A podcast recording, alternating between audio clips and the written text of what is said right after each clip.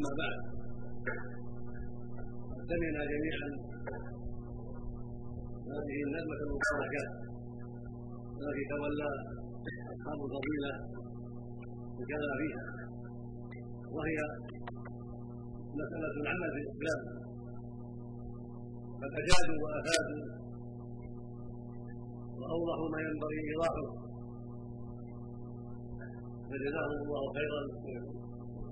وزادنا واياكم واياهم علما وهدى وتوفيقا ونفعنا جميعا بما سمعنا وعلمنا ومن على الجميع بالاستقامه والثبات على الحق. والتعليق على هذا على هذه الندوه أرجو أن يكون موجزا فانهم قد قد اوضحوا الأمر. وبينوا ما ينبغي. والقول في ذلك كما قال اصحاب الفضيله الإسلام جاء بالحث على العمل والتوظيف في العمل والتحذير من البطالة والكسل. وندد بالسائلين وحث على العمل بما ينفع في الدنيا والآخرة. واثنى على أصحاب اليد العليا. وقال اليد العليا خير من اليد السفلى والعليا هي المعطيه هي المنفقة. والسفلى هي الاخذه والسائله فكفى بهذا الحديث العظيم حثا وتحريضا على العمل والإنفاق والإحسان. وينبغي المؤمن أن يكون ابدا محسنا ومنفقا لا سائلا اخذا وهكذا يكون المؤمن.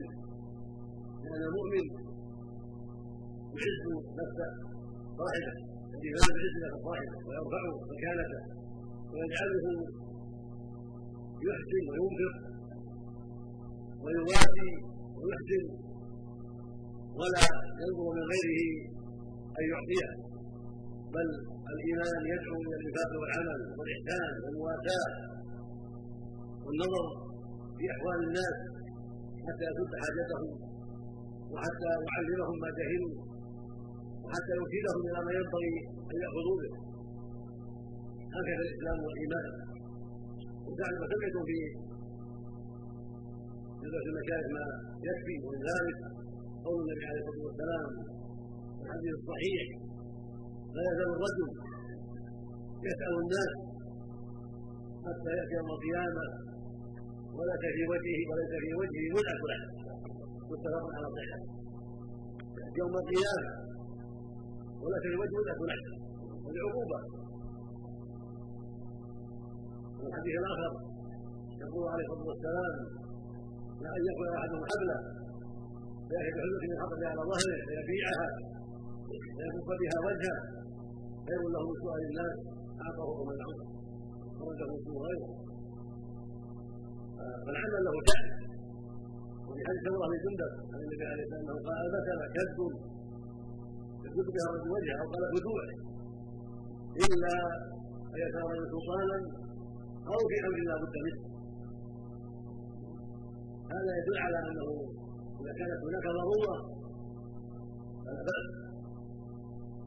إذا عجز عن العمل أو ما تيسر العمل تأتي أوقات على الناس قد لا يجوز فيها العمل بكلية فيضطرون إلى السؤال حتى يسدوا الظمأ ولهذا قال أو في أمر لا بد منه. ولهذا وجد في عهد النبي صلى الله عليه وسلم سائلون ولكنهم قليل يقولون على الجوع والحاجة ولا يسألون. ولكن يوجد سائلون. بسبب الحاجة اي الناس اصابتهم الحاجة لما هاجروا إلى المدينة. تركوا أموالهم في بلادهم مكه وغيرها. طلبا للاخره وإيثارا لطاعه الله ورسوله. اصابتهم حاجة حتى تمر على بعضهم أيام والليالي ما يستطيع منذ تمره يجد بها حاجة. في بعض الأحاديث الصحيحة أن امرأة أتت إلى عائشة تسألها ومعها ابنتان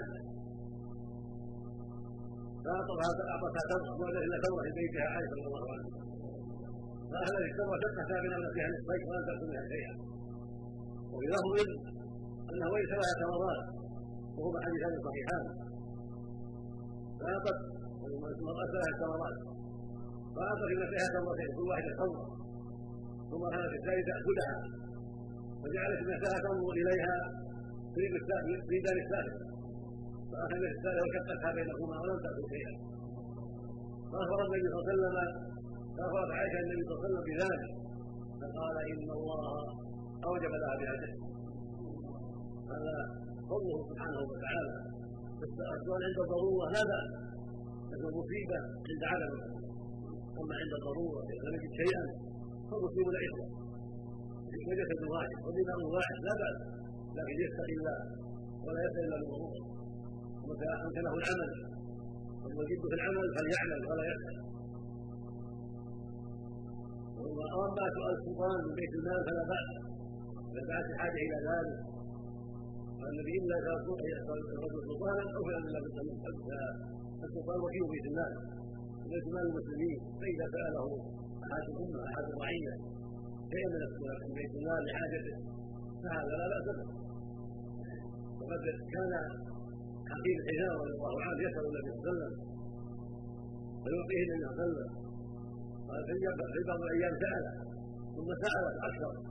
فقال له النبي صلى الله عليه وسلم يا حكيم إن هذا المال قدر الحلم ومن أخذه بحرة نفس بورك له فيه. ومن أخذه بإكراه نفس من بارك له فيه. وكان كان وكان كالذي يأكل ولا يشبع. وإن اليد العليا خير من اليد السفلى. وخير الصدقة ما كان عن ظاهر فقال حكيم عند ذلك وكان منحل ومن يستعفي يعفه هو ومن يستغني بالايمان فقال حكيم بعد ذلك والذي بعدك بالحق لا ارجع أحدا بعده. فتحدث بعد ذلك يسال النبي ولا غيره. كان الصديق يعطي حقه من بيت المال فيعلم يقول لا حاجة لا حاجة به كان عمر يدعوه ويعطيه حي حقه من فيأبى. ويشهد عمر عليه الناس ويشهد عليه ان اعطيته حقه فأبى. وتمم قوله النبي صلى الله عليه وسلم والذي بعد ذلك لا أرجع احدا بعد لا ارجع احدا بعد وانتفع بالنصيحه ولم يقبل بعد ذلك بيت مال شيئا. واختار ما أعطاه الله سبحانه وتعالى. وهي قصة عبد الرحمن عوف. عبره ذكرها في المصطفى ولكن ما كملها في المصطفى. عبد الرحمن عوف جاء مهاجرا. واخى بينه النبي صلى الله عليه وسلم وبين سعد بن ربيع الأنصاري. فقال له سعد بعد المواقاة يا عبد الرحمن عندي زوجتين عندي زوجتان انظر إحداهما أعجب إليك وطلقها فإذا بلغت اذا اعتدت تزوجتها وكان هذا قبل الحجاب اول الأمر قبل أن يحجب النساء. ثم هذا لو قدم بعد ذلك كان فيه مخاطب. كان في مخاطب يعني على زوجات هذا.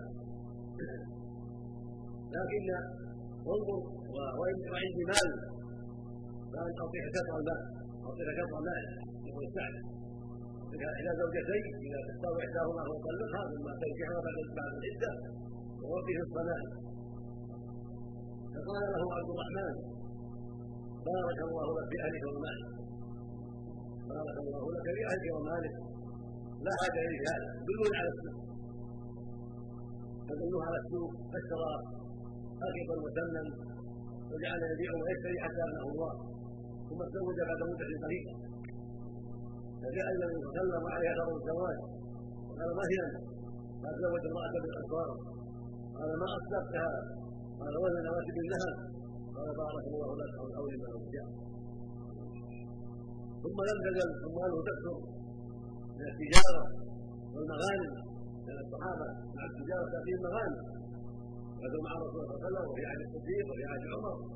عهد عثمان وفي عهد المغانم كثيرة. وغناهم الله بعد الحاجة وصاروا رؤوس الناس غنى وفضلا وعلما ودعوة إلى الله عز وجل وتعليما